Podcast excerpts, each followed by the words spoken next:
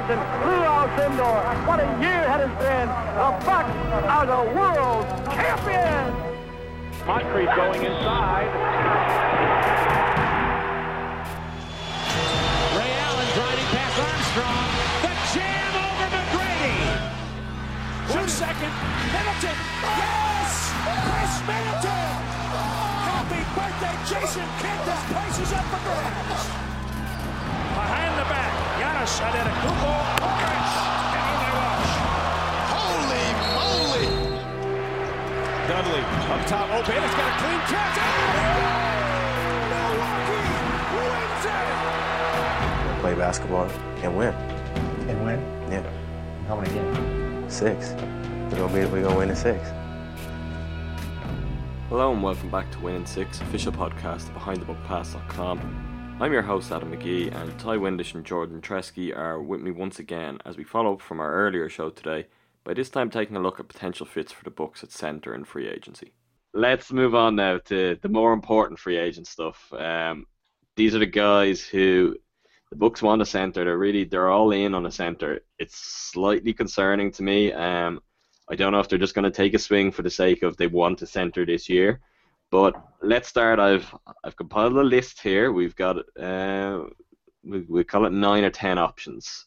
Um, we'll run through them. We'll run through very quickly, just in some of the sort of key numbers or key stats, how you guys feel they'll fit. At the end, then we, we'll have a look back, rank maybe who's the best option for the Bucks, and then maybe who's the most realistic option for the Bucks, because those two probably aren't going to tally up. Uh, we'll start off Yeah. with, with the biggest name probably in the mix for the Bucks. um, DeAndre Jordan. Two or three days ago, this was a lot of fun. This was pretty exciting.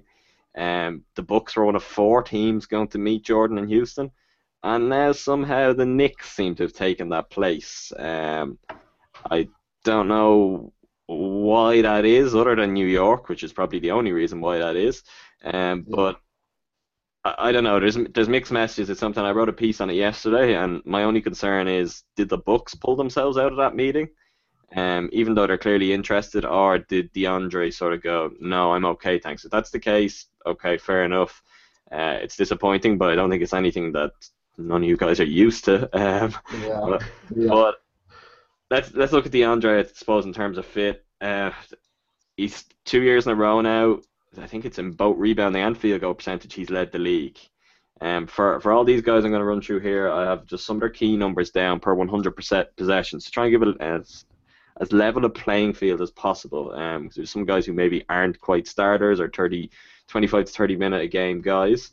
Um, for DeAndre, I mean, for his career, you're looking at an offensive rating of 117. Ooh, It's incredible. Um, yeah, that's that's very good. It's that's what happens when you don't miss shots from inside. I, I think it's gone under the radar, but DeAndre actually shot over 70% from the field last season. Yeah, he, he um, made a, a run at uh, Wilt's record, I believe. Yeah, and just and for for anyone here who's not an advanced stats guy, offensive and defensive possession, it's just like a, a way of looking at points uh, scored and allowed per 100 possessions.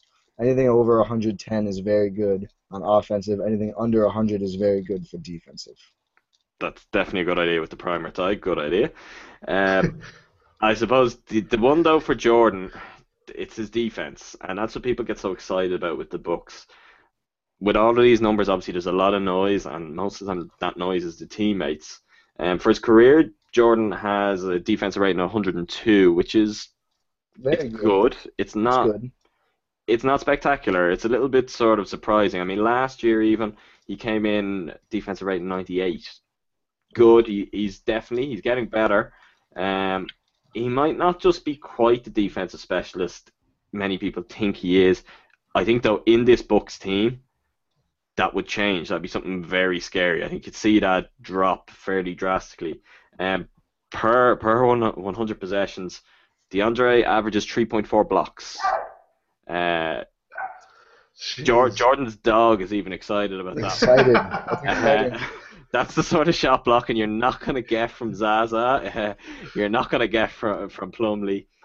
You might get that from You Henson, might get though. from John Henson, but we'll leave that one alone. Otherwise, this podcast is going to go on for hours.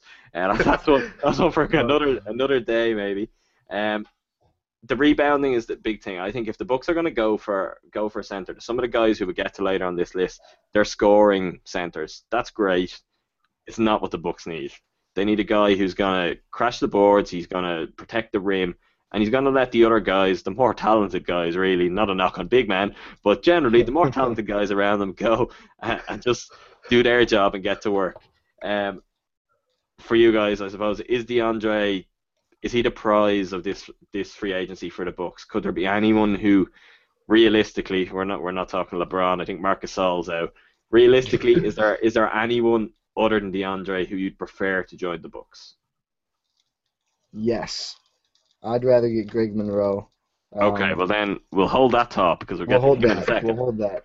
Um, I don't. It's not realistic. I'd rather have Jimmy Butler too. Um, but I'd say out of he'd he'd probably be like then second in all realistic targets after Monroe. I think I haven't looked at the list in a little while, but guys like LeBron, Dwyane Wade's just too old and too expensive. He opted out today though. Um, any other centers I'd put under DeAndre except for Monroe. So I'd say he's he's definitely very high up there. What about you, Jordan? Um, yeah, I think probably if well, especially you know the, when the rumors came out, it was like you know that definitely uh, was a little shocking. But I think yeah, as far as big man, he'd probably be number one that would seemingly attainable. I mean, obviously it doesn't look very likely now, but Marcus Gasol's a lock to return to Memphis. I, I feel like. Um, Don't don't tell that to Adam. Adam doesn't want to hear that. No, Marcus Gasol's going to Memphis, and if he's not going to Memphis, he's going to San Antonio. Uh, so I, I'm cool with that. I made peace. Um, Mar- Marcus Gasol is. Uh, I I don't know if you guys saw. I tweeted out earlier, but the video the Grizzlies put together for him, um, it's got Justin Timberlake in it. I mean, uh, Oh, he's back. you're not going to He's sell back. a guy better than that. He's Never mind, he's back. The video really seriously if you check it out it's as good a pitch as you're going to get and it's just the sort of thing that no one else can offer Gasol. And Gasol isn't your big ego guy. He doesn't seem to come across that way. I don't think Marc Gasol is going to drop tools and go I'm going to New York. Um, I don't think he put Oh, himself yeah. through that. He's happily lived it in Memphis for quite a long time. He's got a great team around him. They're probably if they could maybe get a little bit creative with some of their moves they, they're always just one step away from being a contender. But no, I'm I'm past Gasol. I think Gasol is staying in Memphis. Um, I, I guess the one thing about DeAndre that it, it bothers me a little bit, and it's the same with some of the other guys in this. I'll go into a little bit more detail later. But one of the most important things for the Bucks last season, um, this isn't just me being a big Zaza Pachulia fan.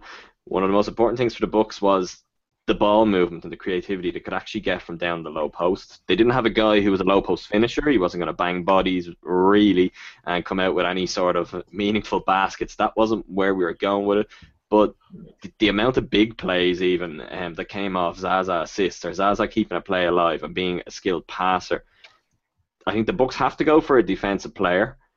I don't know what way that will affect their offense. I think that's a really interesting question because that was key to just keeping the Bucks a little bit more fluid. Um, moving away from that, I guess that's where someone like Vasquez could come in and offer something a little bit different. I think that's definitely something though that people are ignoring. They're going, okay, we got this big guy. Oh, he scores really high field goal percentage, rebounder, shot blocker, assists from the center spot, or even hockey assists. They were really important for the Bucks last year. It's a big part of how they played. We'll move on to the next guy. Maybe assists a little bit better. Uh, Ti mentioned him a couple of minutes ago. This is someone who, as of now, the Bucks are still scheduled to meet with. Uh, let, let's hope the plug doesn't get pulled on that one anytime soon. But Greg Monroe, um, Monroe's an interesting player. He's a lot of potential for quite a while. I don't know where it's going to end up with for him. Um, I mean, let's let's run through some of his numbers again. Offensive rating of 109, not quite the ridiculous level of DeAndre's, but 109 is pretty good. It's good. Yeah. solid. You've got to consider the team he's played on for that number as well. He's played on some really bad Pistons teams to have a Jonas 109. Jerebko. Jerebko is, is one of the best options that he has played with. Yeah. Yeah, Yeah. a 109 offensive rating. Considering he played on that Josh Smith, a small forward team, that's enough to bring anyone's average tumbling down. Yeah. Um, uh, that's the solid number. The, the worry, the concern is the 106 defensive rating. Um, once again, we're talking a bad team. It doesn't all fall on Monroe. Where it starts to fall a little bit more on Monroe, though, is when you're looking, okay, you're a 6'11 guy. Uh, you average one block per 100 possessions. Not a rim protector at all. No. I don't know if this is the guy the Bucks need. Um, I think Monroe is skilled. He'll score. Once again, he'll he'll offer that low post. It it'll vary the play up. I don't know though if that's the way you want the Bucks to play. I think they're better with a center who, okay, he can clean up around the basket. He can maybe just be smart enough to facilitate when needed. You don't pay Khris Middleton this summer, or you don't draft Jabari Parker, or go, okay, we've got a really good thing in Giannis Antetokounmpo to go. All right, the ball is just going to go down to Greg Monroe. He's got a nice hook shot. He's going to bang around and hook it in, and that's how we're going to play 82 games of the season, 48 minutes a night. Um, I'm a big Greg Monroe fan. I like his skills. I just it, the fact that he hasn't found a way to, I suppose, expand his range. He doesn't really stretch the floor in any way with his jump shot. Um, it's, his rhythm generally looks pretty good. He's got a nice stroke. It just doesn't tend to go down very often. What are your guys' thoughts on Monroe? I think he's solid. Um, obviously, he's, you know, he was especially with uh, Pistons getting Drummond uh, a couple years ago. He played that four role, but I think he's more of a five. I think you have to. I think the biggest question, if hypothetically the the Bucks bring him in, do you sacrifice, you know, being a hot, a very productive defensive unit in order to get more offensive production? And I don't know. I mean, I think he could be. I think he's a capable passer at some times or in some spots. I mean, um, but I think he was three three point eight assists per 100 possessions, which is is pretty impressive. Um, Yeah. he, he's definitely he's smart enough that he can he can pass out of there. Um, he'll he'd fit more into that Pachulia mold with a big skills upgrade. Uh, maybe lacking the defense, but he definitely, if they, if they wanted to keep that style of play, he'd fit in with that all right. yeah, definitely. And I, I just think, yeah, I think that's probably the biggest question for Bucks fans going forward, especially you know as it's less than 36 hours now. What about Um, you? What about you, Ti? What do you think? I've always been a big Monroe fan on the Bucks. Um, maybe chiefly because of the age. The guy's still 24 years old, and he's averaged a double double. I know he did last year. I want to say he has more than that, but even if he'd only averaged one season, um, that's something the Bucks haven't had. There were no great rebounders on the team who put up great rebounding numbers last year. Um, for a while, Brandon Knight was in the top three in rebounds per game. That's just not that great of a sign.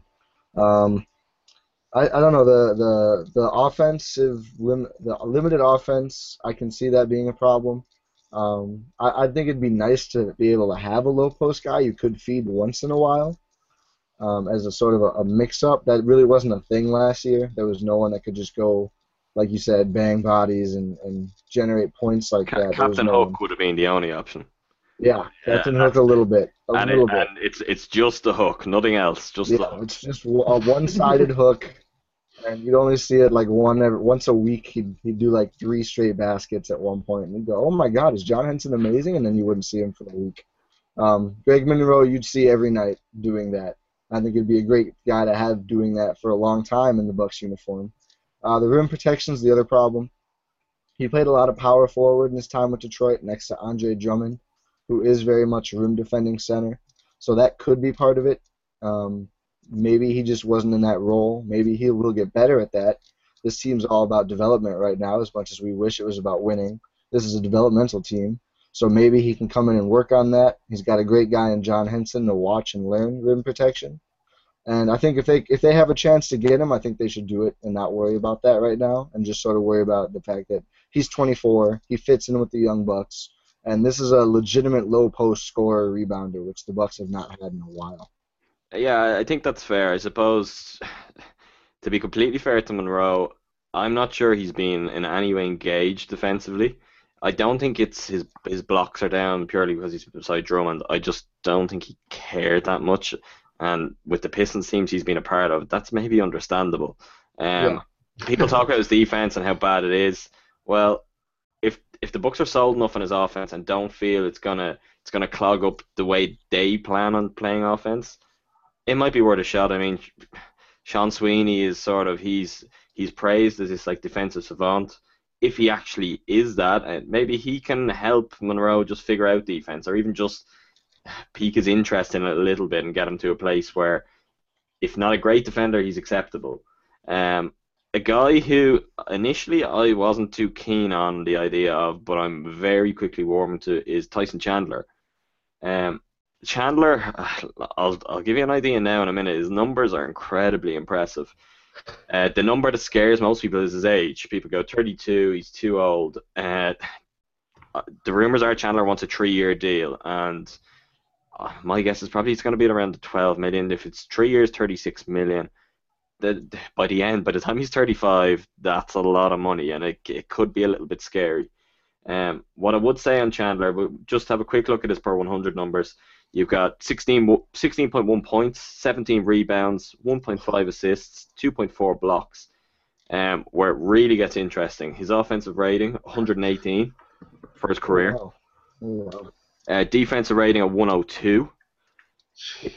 You can talk about Chandler and his age and oh he's declining. So an offensive rating of 118 on average for his career. His last five years, okay. So this is between Dallas, New York in the middle, and back to Dallas. So starting with the Mavs championship season, 131, 130, 133, 120, 133. That's incredible.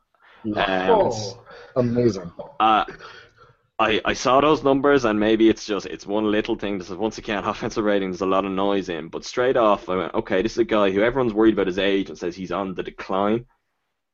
Those numbers don't show a guy in decline. What they do show is okay, maybe he's not playing necessarily as much minutes or he's not as involved in everything as he was. He's the veteran guy in this list. He's the guy who understands his role and he'll be incredibly efficient. He'll perform that role. I, I think he's a guy who could get the best out of his teammates rather than necessarily. We might look at Chandler and go, oh, you know, this is this. He could be a guy who he averages maybe eight and eight, and if it was eight points, eight rebounds, you go, okay, well, we're paying him quite a bit of money. But you go, oh, Chandler's averaging eight and eight, and Jabari has freedom where he's not as necessarily as worried about trying to cover across in defense, or he just creates that space. If you've got a guy like him, he's once again in the same mold as DeAndre Jordan, really efficient finisher from inside. So you've got an inside threat again. It just makes things a little bit different. Those offensive rating numbers to me, I found are staggering. Straight away, they got me interested because a lot of the guys, you could come in, you could pay Monroe. Monroe could be 15 million, and he's more of an unknown commodity. We know what Chandler is. It's just whether what he is now, he's not going to be for very much longer. But those numbers are impressive. Even the defensive rating, 102. The Mavs aren't the defensive-minded team. Even those Knicks weren't. I mean, when he won Defensive Player of the Year as a Knick, he was their defense. Uh, I think the other four guys were probably up the court, and it was just Chandler in front of the rim. Um, that's that to me is is impressive. His numbers, if if numbers don't lie, then Chandler's definitely one to go and have a look at. What do you guys think? I think he'd probably be the guy that I would like to see the most, especially because I think I think like you said, his age is you know a lot of people are talking about his age, 32. Um, but I think at the same time, a lot of teams are going to look at that around the league and say, well, why why would we commit to a 32 year old guy long term? And I think the the Bucks could swoop in and say, well, I don't think a lot of teams are going to commit to you. We got a good core around you, best defensive core that you'd have in a long time. um, and uh, I think at, he would, you know, I think too. I think Kidd is just a big factor. At, you know, they won a championship in Dallas. The last really good Knicks season, the last 15 years, Kidd and Chandler on the same team. I think he just has an effect on him, and it could be at you know I think people would probably balk it if it was 12 million, for say you know two years and maybe a player option, but he's fully formed. He he's just you know a rim stopper, and you'll get what you know. He's he's just very reliable, very reliable. Um, the that's the age. I mean, I know we've we've sort of debunked it, but I mean, in three years, in 2017, when I'd like to see the Bucks true contenders, he'll be 35. He'd still be making 14, 12 million a year, which won't be as much then, but it'll still be significant. Um, the veteran leadership is something that hasn't been brought up too much. I think that'd be a really great part of bringing him in. I think he'd help everyone become better players and better teammates, and that'd be awesome. Um, if they could get him to maybe a two-year deal, two years maybe, if he would do that, or maybe even a longer and cheaper deal. Would you Four pay years, him? forty Would you pay him more to to get him on a shorter deal? I'd rather pay him less to get on a get him on a longer deal. I would do maybe like four years, forty million. I'd like that. Maybe he won't want to play 36 though. I mean, uh, I I wonder. I don't know if if you're looking. I, I I'm pretty sure I'm not making this up, and that I've read it. Three years 36 is what he's thinking. Yeah. If you could give him two years 28, it's pushing it. It's a lot of money. Yeah. I I, still don't I know don't if I want to. I think I think the point is valid. Of that third year would be the scary one, particularly because that's when this Bucks team should be coming into their prime, Yeah. and that's where all the potential is either realized or we'll just go with realized because it's a bit too grim to go the other way. Um, yeah, that's that. That's a bit of a problem. That could be the poison pill. Um, without the salary going up, if Chandler's ability goes down or his health goes down, that can be a bit of a noose around the neck in three years' time.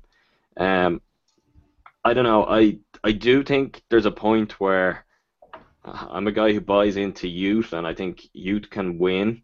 You you can go with a roster full of young players.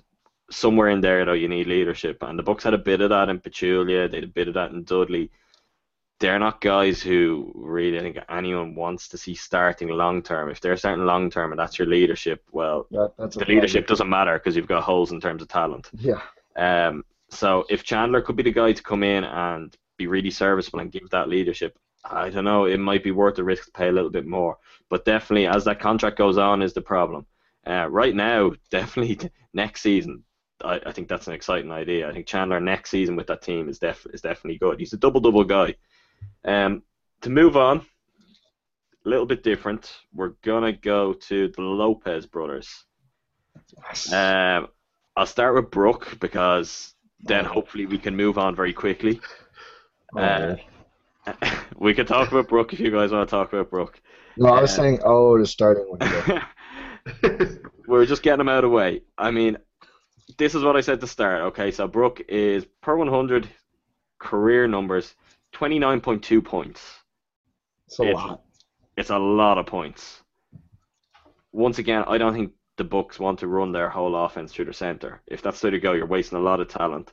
So I'd be wary of that. That sounds great. When you think about it a little bit more, not so great. Well, the good news with that with Brook Lopez is he'll probably only play like 40 or 30 or 50 games. So for the rest, they don't. If you're lucky, if you're lucky. Uh, Yeah, and then so the rest of those games con- they don't have to run contract year. I mean, he'll, he'll come back at the end of his contract to play big minutes and play very well. We've seen that, uh, but in between that, there could be a bit of a problem.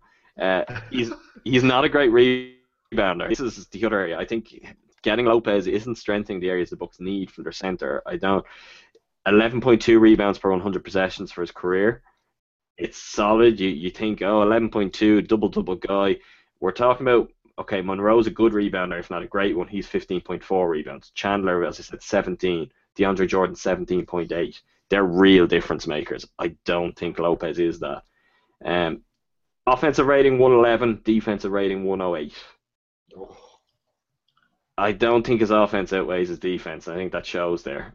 Um, he's too much of a liability on that end of the floor. His blocks somehow, we talked about this last week even as well, very briefly. Somehow he blocks 2.9 shots uh, per 100 possessions. I don't know how that He finds a happens. But when he's he obviously either just he, he just swings and swats at a shot. If he doesn't get the ball, the ball is in. Um, so it's either a block or it's a made field goal, and that's it. There's no in between with Lopez. Um, do we need to talk about Lo- Brook Lopez, or will I move on to Robin? What do you guys think? Uh, injury. I just that foot, man. It's so. Oh. And apparently, I think I read. I think Woj actually tweeted. You know, since he opted out, where he's asked for 20 mil for uh, three years, or not over three years, but 20 mil per year over three. Oh my God! Oh, oh, oh! God. Audible gasp. Yeah, that's that's the part I didn't even get to was his salary because I don't. It's just Oh the my Bucks God. can't even think about going and paying twenty Oh, million. okay. Is he Brook worth? Is he worth half of that just because of his injury Yes, alone? He's worth half. I'd pay him ten. But I mean, would, come on. Would you rather 20 mil- pay? Would you rather pay Brook ten or Tyson Chandler twelve? I think with this team, I lean towards Tyson Chandler twelve. I'll give him his three years over Brooke ten, even at that age, because I just don't think Brooklyn does a lot of the good you get defensively from the rest of your team. It's like, oh, look at that great wing defense. Oh, a wide open lane. Uh, it's just what, what's the point of that? I don't know. I, I would say I'd take the Chandler deal just because I, I can't sign a guy for twenty million a year who's got massive injury concerns and who has just a few points between his offensive and defensive ratings. If those two numbers are really close to each other, you're probably not that good of a player. And I think he's the the 17 point whatever points is grossly overinflating his value. 29.2 per 100 possessions. 29.2 per 100 offensive possessions. Yeah, yeah, per 100. Yeah, So, still, it's he overinflating is- his value a lot. I think I think in terms of per game average for his career, he's around. I think he is. He's maybe he's not that far off 20 points a game. But once again, we're look. We talked about Monroe and Detroit. You're thinking of the Brooklyn Nets, maybe gives you a different impression of what Lopez had to go through with the New Jersey Nets. Um, I, I, he hasn't had a lot to play with there. A lot of the ball has Yeah. gone through him. Um, even when when Pierce and Garnett then couldn't do, it, you're like, okay, what are we going to do? Uh, we can have Joe Johnson ISO you to death, and then just if, if, if there's no open shot, we'll just we'll just throw it at Brook, and he might get something from it. Uh, let's move on to his brother Robin. Um, Robin's a guy we haven't actually written a lot about at the site, but I, there seems to be this groundswell of momentum in the last week. We did the roundtable. I think Robin got four mentions in the roundtable. I was like, oh, that's great. we haven't we haven't had one article on him, and all of a sudden everyone wants him in the roundtable. This is him calling us out, by the way. That's what this is. This is. he's I'm calling myself. I'm calling myself out as well. Um, calling myself out as well. It, it's it's on all of us. Uh, Robin, let's go through his numbers. Not quite the score. 19.8 points per 100, uh, 12.2 rebounds, 1.2 assists, 2.9 blocks. Uh, offensive rating 117, defensive rating 108. Uh, I don't know. I mean, a good offensive player. It depends. I suppose you you can look at this and go, the Bucks defense is so good they can afford to go with a guy who they're going to have to cover over a little bit maybe. Um, depends what Robin's going to go for as well. I mean, have you guys got any ideas, or what do you think a fair valuation for Lopez would be? Um, I mean, if Chandler's 12, um, Lopez is getting not nearly as much talk as a lot of other centers. People are really focused on Jordan, on Monroe, on his brother, and on Marc Gasol and those other big guys. I think if the Bucks swooped in quickly and signed him before those other guys, they could probably get a good deal. Um, I'm not good with exact figures, but anything below tw- at 12 or below would be good, I think, for a multi-year deal. I think if they wait and those other guys go first, you won't get a good deal because there's going to be teams that say, "Oh, we need a center. We'll pay what we need to pay for Robin Lopez." Whereas you can go out early when there's not as much of a market for Robin Lopez and say, "Look, Robin, we'll pay you this right now. Just you don't have to wait. You get guaranteed. You don't get left out. You don't get lowballed. Here's some money. Come play in Milwaukee with all these great young players." I've just remembered as well. Isn't isn't Lopez the key to the Celtics summer? Wasn't that they want to? I can't remember. Maybe it was Love, um, but Danny Ainge thinks what what will what will Oh, yeah. free agents is Lopez, Robin Lopez, the semi-zombie corpse of Paul Pierce, and add free agent here, and he thinks that's that's where this Celtics team's going to go. I know maybe we're off topic a little bit. What did you think of the rumors of what the Celtics offered for the, for Charlotte's God. pick? Um, once again, this is maybe going to be an area I shouldn't talk on here, but why would anyone want Frank Kaminsky that much? If Michael Jordan said no to that, he should go back to baseball. That's all I'm going to say. That's ridiculous. Four first round picks for Frank Kaminsky. The guy should go manage whatever double A team he played on because that's just ridiculous. I, I actually think the Celtics ended up having a good draft, all things considered. Once once you hear a rumor like that, I mean, Rozier is a player a lot of guys weren't sure weren't sure of. They did pretty well otherwise, uh, but just a little bit off topic with just Robin Lopez that brought that to mind. Um, what we'll do is we'll move on to the next guy. He's the only guy in this list who's actually restricted free agent, so not necessarily someone who's in play even. Um, Oh no. I've written about him before. I have some opinions on him. Um, he's our old reliable friend at Behind the Buck Pass. We always seem to, to brainstorm the idea of getting him on the Bucks. It's Enes Kanter. I knew it. Uh, we'll go through the numbers and then I'll let some of you talk on this because it's probably better if I don't say too much. Uh, points per 100, 24.9. Rebounds, 15.6. Assists, 1.4. 1.1 blocks. Um, this is where it gets fun. Uh, offensive rating 107. Defensive rating 108. Oh, I'm gonna, I'm gonna, I was gonna say I'm gonna step into his defense. Uh, you can all word that a different way in your own head because I'm not defending Enes Kanter. But he did, after moving to the Thunder, posts a 122 offensive rating. Um, actually, let me, I don't have his defensive rate to hand, but I'm gonna put money on it being pretty bad. Uh, Yeah, that that team, I would say so. we're we're talking okay if we don't like Brook Lopez because he's got an offensive rating of 111 versus defensive rating of 108 uh, we're not going for a guy who could actually be a negative all round. His defense is that bad are we? He's only 23 okay I'll give him he's he's a really talented offensive player. I these are things I can't dispute. He's a great offensive player. He's got a good skill set. He could develop into a guy who'll reliably shoot the tree and that would offer the book something completely different. Offensively he's got a lot of what they might look for. He just offers nothing defensively. No rim protection, um, no defensive awareness. I I don't know if he even runs back down that end of the court. Vivek four on five defense with him. There you go. Uh, boogie boogie for Kanter. Um, that could work. I I don't know. I can't. I just I don't have a whole lot of good. I, I'm trying to avoid all the other Kanter stuff. The way he finished up with the Jazz. Would you guys be interested in Kanter as a fit with the Bucks? Ah, I I will say this: around the deadline, he was an attractive piece because you know it was so public that he wanted out of Utah, and obviously I think those players felt the same way. Likewise, uh, I just don't. I, I don't. His defense is scary. Obviously, I just think. I think the biggest thing is his. He just seems like. he- I think someone say he's like a black hole of everybody else. Like I just I don't know. I think he's a very good player, especially offensively. That's got to be I his new just- basketball reference nickname. the black, Black hole. hole of everybody else. Of everybody else. I just don't. I just think he just rubs the people, rubs people the wrong way. And even I think I saw on like Hoops Hype, his national team. He plays for Turkey. Yeah, his his Uh, political views now. Uh, that's this is a dicey area altogether, um, with Turkey. But he Yeah. claims there's nothing really. No one else has said anything. He's saying, "Oh, I've been left off because of my political views."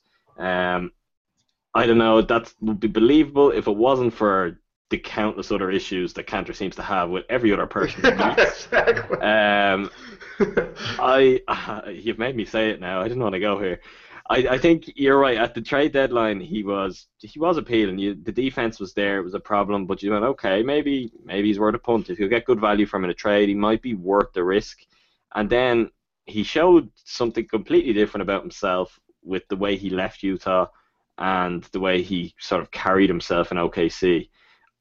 I don't I don't see any point in the Bucks going near him. I think it's it's a really risky move for, for a locker room that seems really stable. You've got a lot of good, sort of high character guys. At least that's the way it comes from the outside. I'd even be interested to see what the Thunder do with him. The Thunder, I mean, I, I like Steven Adams as a guy. He's not going to be any sort of blockbuster center, but as a nice role player for a team as talented as the Thunder, when you've got, particularly when you've got a Ibaka who can just slide over and block shots for fun. I don't know. Kanter doesn't make a lot of sense. Um, will we move on from Enes Kanter? we, we, we can go. We, we can okay. Uh, this one, I might be mistaken saying this, but I think he's one of Ti's favourites. Ti's been talking about this one as an under radar sort of prospect for quite a while. Bismack Biyombo. Yay, Um, Bismack. One of the things that amazed me about Bismack, he's 22. I don't know, uh, maybe we'd need to see a birth certificate. I don't think he looks 22. Um, he he definitely plays 22. I don't know if he looks 22.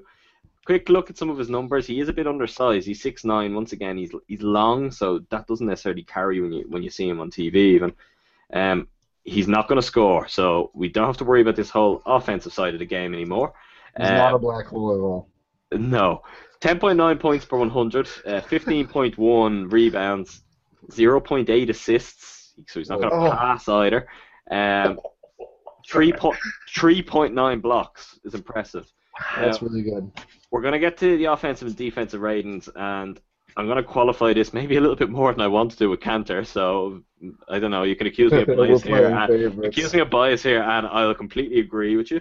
Um, offensive rating 103, defensive rating 105. Okay, you've got to think of the Charlotte teams that he spent his first two rookie seasons with. Um, the last two seasons, his offensive defensive splits are actually identical in both years. 115 offensive rating, 99 defensive rating Really good. that's really impressive. The one other, I'm going to go back the other way just to qualify this again. The one thing I would say is to get those sort of offensive defensive ratings, Charlotte halved his minutes. Um, so he went from playing up up around high 20s to 30 minutes to being a 15 minute per game guy. Pretty effective at that. Um, personally, the way I see Biyombo, if the Bucks strike out and they go, okay, there isn't a there isn't a marquee free agent this year. Biyombo could be a good tie over if you go okay with with, Zaza, with John Henson, you've got a certain skill set. Adding Bismack into the mix, it would give something else. You'd have a defensive player. Um, it'll just give the team a different look. He could be a tie over. He could be a guy that you look at and go, okay, well Zaza is coming off the book, so even if you want to go for a, a more high profile or slightly more talented center in a couple of years, you don't have to worry about that. Biyombo becomes your backup. I'm not on him as a starter, but he could be really good value. Uh, I'll go to you, Ti. I know, as I said, you've been a fan of Biyombo for a little while. Yeah, uh, I like Biyombo. Um, the one thing, his biggest knock has always been that he has rock hands. He doesn't handle the ball well. That's shown by those assist numbers. And uh, while to his credit, there have been precisely zero capable shooters in Charlotte over the past few years. Literally just no shoot. I think they were the worst three-point shooting team last season, um, which is not a good way to win 2015 NBA. Um, yeah, I, I. I think if he starts over John Henson, that's a mistake. Um, we've I defended Henson before. We might get into that later. I don't think he's better than Henson right now. But the fact that he's unrestricted at 22 because Charlotte didn't even try to hold on to him, I think that's just dumb on their part. I mean, I think I would at least at least give yourself the option to match or give him the qualifying. They didn't, and I think he's worth a flyer at the very least. He's worth a, a shot, a, a further look. I think the thing for the Hornets, I mean, from their point of view, they've obviously decided, oh, Spencer Hawes, uh, we're in on Spencer Hawes. It's Spencer amazing. Hawes, Frank Kaminsky, wow. and uh, who did they Uh, get from Portland? Batum, Nick Nick Batum. I like I like I like. Nick Batum. Okay, I'm okay with Nick Batum. Spencer Hawes, I'm not a fan of. Uh, Spencer Hawes is a player that strangely, I think, since I've taken over Behind the Buck Pass, there's no player I've been tweeted about more often or commented on articles for trades than Spencer People love Hawes. Spencer Hawes. Ah. People love Um, Spencer Hawes. I, I probably need to pay attention and just see is this the same guy? Maybe it's Spencer Hawes. Um, I don't quite understand it, but I think that's, that's why they've let Bismack Biyombo go. Um, yeah, I, d- I don't agree with anything Spencer Hawes related here, but move on from Spencer Hawes. I don't want the podcast to go to that. Um, back to Biyombo. Jordan, how do you feel about Biyombo? Uh, I think he's a promising defensive player. Definitely, you know, what would you say? Three point block, three point nine blocks per game per one hundred. Per 100, 3.9 blocks, yeah. Jeez, that's I mean that's very impressive. I think I think it'd be very uh, you know to bring a name for the past. I think it'd be like bringing in like Ervin Johnson. I don't know if that's the type of player you kind of want, but he's definitely worth a flyer. I mean, especially I, I was kind of surprised Charlotte did not retain him or make any uh, qualifying offer. It's kind of strange. I mean, obviously the Hawks. again. Michael Jordan needs to go back to basket baseball because his this executive thing is just not working out right now. I don't know. I mean, the only way I, I I see why the Hornets didn't do it. I said I'm not sold on the guys that they've chosen for. That's that's their problem. But unless they plan on playing the Sixers 82 times a season and they both just go with three centers each, I, I don't see the fit for Biyombo. So I see why they decided. Okay, let's not pay another guy who all of a sudden, oh great, we've got four centers. Um, I, I get that. He's definitely talented. He's worth a look at. This next guy, I I think we might have written a piece. It might actually mean I could be making this up. It might have been you, Jordan. You'll tell me straight off. I'll probably be wrong here. Um, he's probably my next favorite to Chandler, sort of, if we're taking DeAndre Jordan out of the mix. Costa Koufos. Um, Costa. Koufos is a really sort of under the radar center and has been in the league for a long time. Uh, this might just it's not it's not it's not just a Nuggets comparison, but people look at what Mozgov was. Okay, Mozgov in the end might have dragged the Cavs down, but those first few games of the finals, what Timofey Mozgov was, Koufos can be exactly that, and he's probably you know, he's a lot more polished offensively. Um, a quick look at his numbers. Um, first of all, I think he, he's 26. I'll put that out there because no one believed that judging by his hairline. Um, so the people who are against adding older players to this Bucks team, Koufos is only 26. He's Costa not out of, LeBron Koufos. he's not out of the question. like, no headband can save Costa Koufos. Uh, uh, points per 100, 18.2. Rebounds, 15.7. Assists, 1.2. Blocks, 2.7. Uh, an offensive rating of 110, defensive rating of 102. He's another guy, just with the quality of this center class, the fact that we're going through this many names, and this is leaving out Marc Gasol, for example, this is a really deep center class. Some of these guys are going to get they're going to get less money really than they deserve. I think he could be one of them. Once again, if you strike out and you don't get one of the big guys, Koufos is a really serviceable player. Um, someone that he'll offer you the defense, but he's skilled offensively as well. He's not going to stall sort of the flow of the offense. He'll be able to play within that.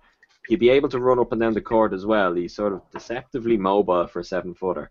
Um, what would you guys think on Costa Koufos? I I like him a lot. I think uh, I think he was.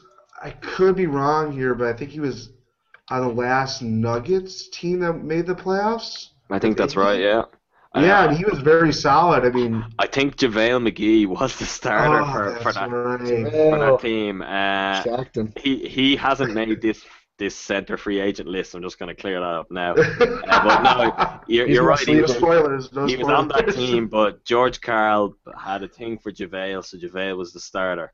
Um, I I think I think the biggest question, and it's not even that big of a question because I think he's proven that he could play you know around 28 to 30, you know maybe up upward to 34 minutes a game. I think he's a solid guy. Um, I think he, I, he was you know he's been on Memphis the Memphis, uh, last two years on Memphis, and he's been a very reliable guy. Even when Gasol, I think Gasol is even out maybe it wasn't this year or last year, but out for a month, and they were still a solid team. Obviously, losing a guy like Gasol, you'll have some ups and downs, but Koufos fit right right in there, and I think, you know, he's not he's not a sexy name at all, but Costa I disagree. I just- I, I, don't, I don't think names No, maybe the last name. I don't know about that. But, uh, uh, I don't know. I mean, maybe just you know, he's uh, like Biyombo. He's a guy that you wouldn't overpay. Well, you might overpay him, but he'd be right at uh, a good guy to get in at the at a very attainable price. Ti, what are what are your thoughts on Koufos? Um, I love his name. I think it's very sexy. Um, Yeah. I mean, I, I think he's just really. Greek as well, isn't he? Uh, uh, that might be something that we're downplaying here. I mean, we could get Giannis a friend. That Yeah, that's the true. thing. I believe he has the same first name as one of Giannis's little brothers, who actually goes to the high school I went to. So there's a fun fact. Uh, shout out Oh, uh, is it- yeah. Costa Costa. Acapulco. Um, I think he's just really good all around. I think he'd be a really good addition to the team. And uh, like like Jordan said, I think he's a, a much more attainable price. And I wouldn't be surprised for the Bucks front office guys, like they did in the draft with Vaughn, to just go right for the guy they want the most and they think would be the best fit first. So I wouldn't be surprised if they did blow off DeAndre Jordan to go see Costa Koufos. As ridiculous as that sounds, that's something they would do. They would say, well, look, DeAndre might not be as good of a fit. He's very talented. He's also too expensive. He's also almost certainly going to go back to LA. So we're just going to go meet with our guy and sign him today and not worry about it.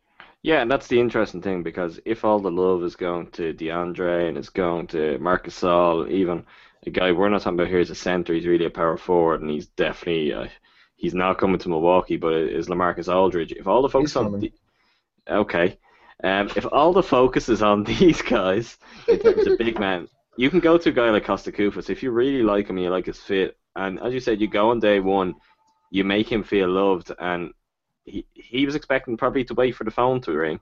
You give him a good deal without paying sort of excessively for him. You could that's the sort of place you can get really good value in. The one that would spring to mind for me on that is uh, everyone has talked about it quite a lot recently, and it's now up. But that Hawks uh, 19 million two-year deal for Paul Millsap that was an absolute steal. That was that Yeah. sort of scenario. Everyone else was on the superstars. Um, Millsap was just at the time a little bit below that. Hawks went in early, showed him some love, and he went, "Okay, I, I like this. I'm going to sign here." I think the Bucks definitely have an organization that could convince players to buy in and buy in early. Um, that's definitely an option. Probably not just with Koufos, but a lot of guys on this list. When when a lot of other teams are aiming up at the the real heavy hitters, up at the top end of the the center class, someone like Koufos could be available. Um, I've got one other option. I don't know how I feel about myself. But I'm going to throw it out there. Uh, Omer Asik. Um, Yeah, that's probably how I feel about it myself as well. But here we are. Um, younger than you'd think as well. He's 28. Um, 14.7 points per 100, 19.1 rebounds. Um, rebounding problems go away. He can't really score or do much else, but rebounding problems will go away. Um, 1.6 assists, 2.1 blocks, offensive rating 107, defensive rating 101. The problem I have straight off with Asik is somehow he always seems to get overpaid. I Um, was just gonna say, has he never not been overpaid? no, he's all. he, he always finds a way. He's gonna come out of his fantasy but like 16 million not to play somewhere, something crazy. His agent is the best. yeah, that's. Oh, I, I don't even want to Google who his agent is now because we know how the Bucks are with certain agents at the moment. So that that could be a scary idea. Um, but yeah, I don't really feel it. But just to round out the class, I thought I'd throw him out there. Anyone like anything about Omer Asik? No. I mean, rebounding, that's promising. But yeah, I, I think he's a guy that probably wouldn't move the needle that much.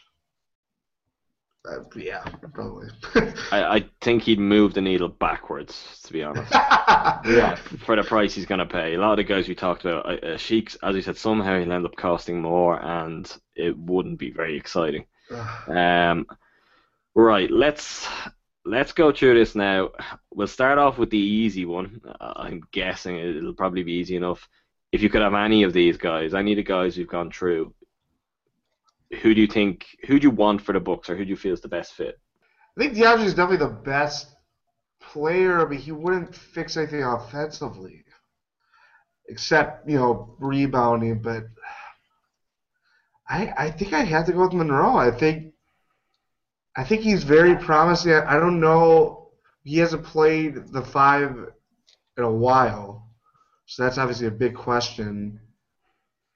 I just think though his skills around, I think he's an underrated passer. I think he could fill that Zaza like role of you know maybe getting some good passes. Obviously, it depends on the, a lot of that depended on the shooters that the Pistons had, which you know the Bucks besides Middleton, that starting lineup wouldn't have many shooters, or and Parker, I should say. Um, but yeah, I think he, I think he's I think I'd probably go with Middle or uh, Monroe. Ti? Uh, in an ideal world, uh, I will go with DeAndre Jordan. Um, just DeAndre Jordan and Giannis running fast breaks would just be a thing of beauty to watch, and that would just be a huge team. That'd be everyone would have to learn how to lob alley oops, but like, I don't think it's it can't be that hard. I think they would figure it out. A lot of people have said, "Oh, maybe DeAndre is not that good without Chris Paul." I mean, I think I think most NBA players can sort of throw the basketball up around the hoop. I think that's all DeAndre really needs most of the time. Uh, I think it'd be amazing to watch him play with the Young Bucks for the next few years. I'm gonna go DeAndre as well. Um, the defense is obvious. I think he would make a bigger difference to the Bucks offense than people are giving him credit for. Not necessarily with his own skill set or what he'd bring to the table in that sense. Just that 70 plus percent field goal percentage. He's so dangerous. He's so ruthless inside. He's gonna draw attention if you if you drop a ball inside to DeAndre Jordan. Teams are gonna be forced to double team. and that's going to leave Khris Middleton open on the perimeter. That's going to give Jabari or Giannis more space to drive. I, I think not with his own numbers, but just sort of by committee, the offense gets better if you've someone as dominant as him in the middle anchoring it. Um, probably the more the more valid question, unfortunately, particularly as the Knicks seem to have taken the book seat at the table, is who do you see as realistic? I suppose who would your your realistic top three for the Bucks be? Oh, um, did you say top three? Uh, it can be less if you want. okay. I did say. Um, I'm trying to think of my third one now, but yeah, top three if you have three. Uh, realistically, Chandler probably be number one. I think he, like DeAndre Jordan, I think he's a very one thing that stood out for me when I uh, I wrote about him maybe probably a little over a month ago or so. His numbers offensively were very, very efficient. I thought that was kind of surprising because you know you think of him as a rim protector, you don't really think of him as a uh, not as a scorer, but just a very efficient scorer when he gets a chance. Uh, number two, I'd probably go with Robin Lopez. He's a little Tyson Chandler light. He's not. He he's a good rim protector. He would be an upgrade for sure um, from Zaza. Maybe not Henson actually, but uh, Yeah. I think he I think he could be a good fit. I think going uh, based off Chandler, I think Lopez would be more attainable. You know, maybe ten mil for three. I don't know. That sounds a little. That sounds right with how you'd have to pay him.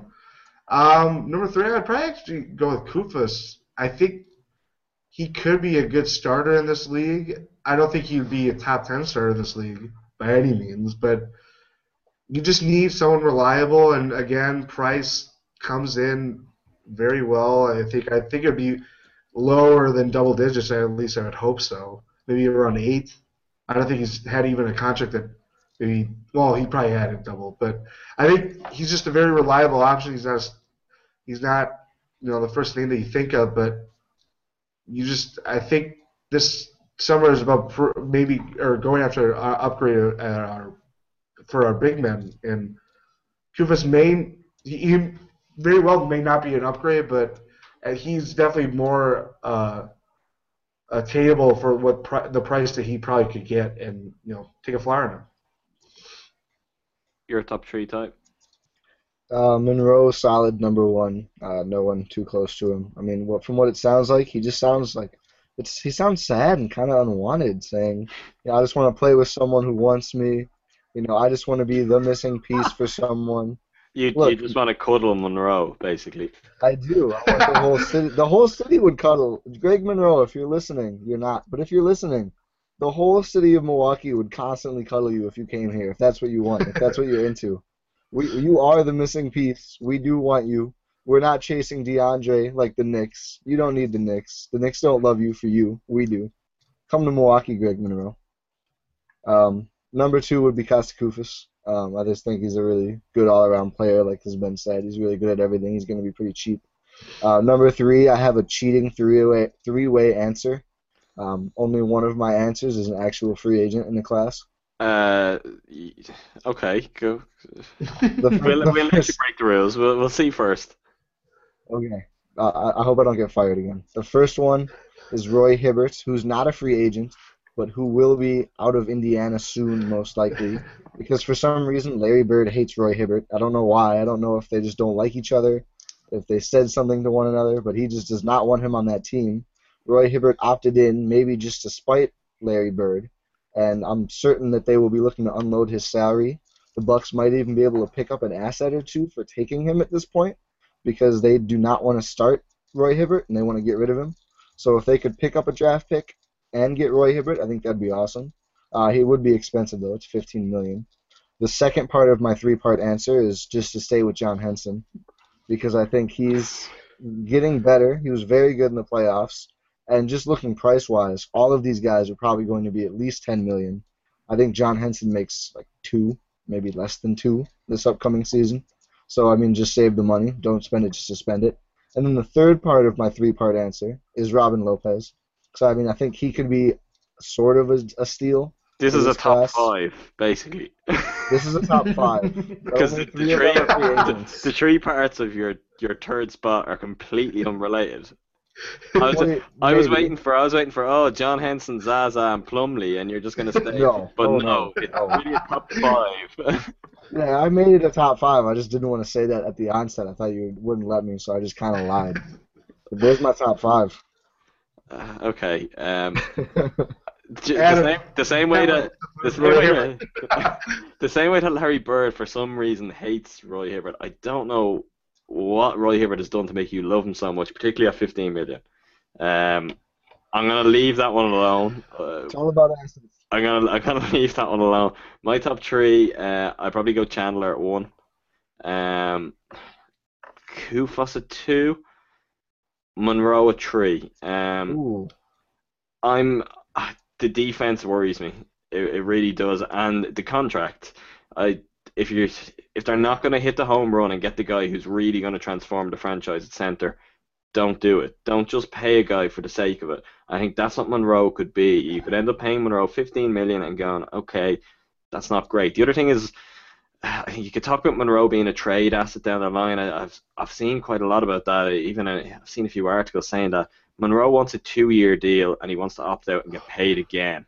So if you're putting your future on Monroe, once again we talk three years is too late for Chandler. Well, year three, Monroe wants big money, and then if he doesn't go to New York now, that could be when he goes to the big market. So I'm I like Greg Monroe as a player, but I like the idea of him on someone else's team.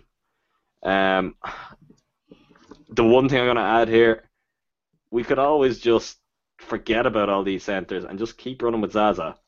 Uh, It's awesome. I mean, we we all know this works. It's it's a tried and tested method. It's proven. Got the Bucks to the playoffs. if you need 42 wins, start Zaza Pachulia. If Ti's gonna try to sell everyone on Hibbert at 15 million, I'm gonna say let's go for 82 more games of Zaza. Um, on that note, I think we'll probably wrap it up. Um, watch tomorrow after this gets posted. We'll have JaVale McGee is the six or is the the Bucks top priority at center or some other wait. center that we have not covered after talking for probably about an hour and 40 minutes at this stage. Um, so it's it's going to be Rashad Vaughn all over again. Next week it will take us twice as long because we'll have to explain how we actually missed the player the Bucks are going to sign. Uh, thanks again, guys. Thanks, Jordan. Thanks, Ti. We'll, we'll talk to you soon. Yeah, Thank sounds you. good.